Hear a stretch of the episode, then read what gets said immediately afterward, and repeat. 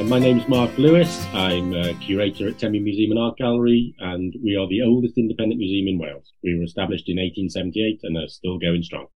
Uh, my interest in history and heritage sort of developed over the years, really. I studied it at university alongside English, fell into the museum world when I came out of university, and I still haven't fallen out of it. It's just developed and grown, always been interested. Um, Museum's collections very eclectic. Uh, it talks of Tenby's and Pembrokeshire's history. It ranges from a prehistory collection of the county that dates from the pre-Cambrian geology to the Romano-British archaeology. In fact, it's one of the finest prehistory collections outside the National Museum of Wales. We have a wonderful collection of art. We've also got a vast archive of ephemera and photographs, a natural history collection that features some nationally important items, and a social history collection, all of which help tell the story of Tenby and the surrounding area.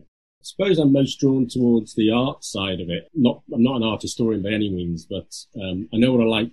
And you meet some fascinating characters as well. Some of the artists are absolutely amazing to talk to. Some of the stories I've heard from some of the artists are absolutely brilliant. Yeah, it's also finding the links between sometimes the picture and the artist. Sometimes, cause sometimes you just wonder why they painted it or what was the relationship between the sitter and the artist. You know, it's, it's that sort of fascination really. I suppose my duties are quite wide and varied. Curators is a sort of broad reaching term. But for a smaller museum, I think your curatorial duties are involved. Obviously, your exhibitions and your events and working with the community, but then it filters down to the nitty gritty of making sure the place runs really well. I mean, I've got a museum assistant who works closely with me on the sort of minutiae of the details of, of the day to day operation, but you also have to create policy documents and all the procedures.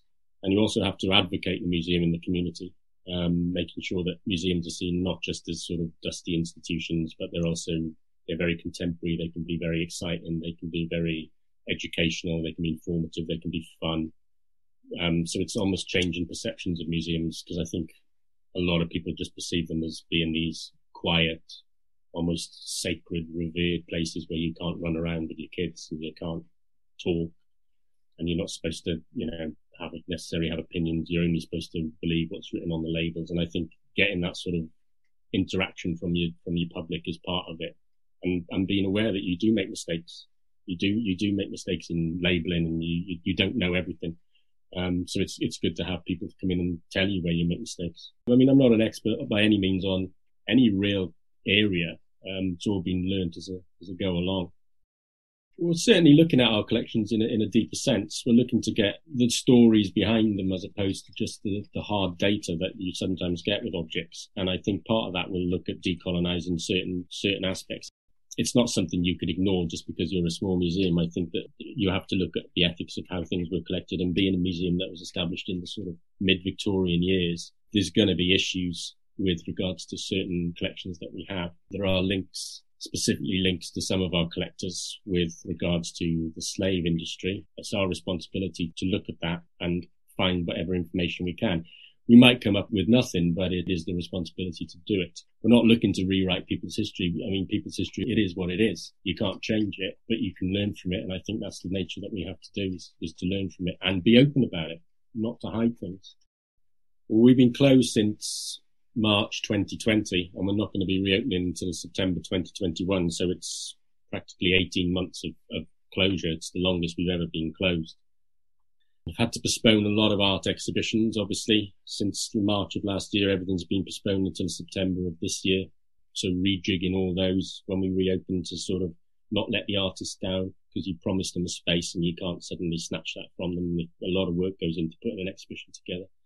Most people require at least 18 months in order to get enough a body of work to have a good show. So if you promised them a space, you, you have to honour that. So everything's been rejigged, but everybody's been as good as gold. They've all been fine with it. It's been tight to keep it financially stable. Chasing grants has been sort of main priority over the past 18 months. Chasing the money, keeping the museum relevant as well and, and, and aware in people's consciousness to say that just because you close, it doesn't mean that you're never going to reopen and you're not doing stuff that's valuable to the community. So getting involved with projects as far wide as possible we've got small plans which we can which we can work with. We've been doing some work with the visually impaired through podcasting, um, and the RNIB have picked up on that. And we want to extend this further when we reopen to, to get some on-site facilities for visually impaired and making sure that when we do reopen, we're in a position to do good things and do them safely.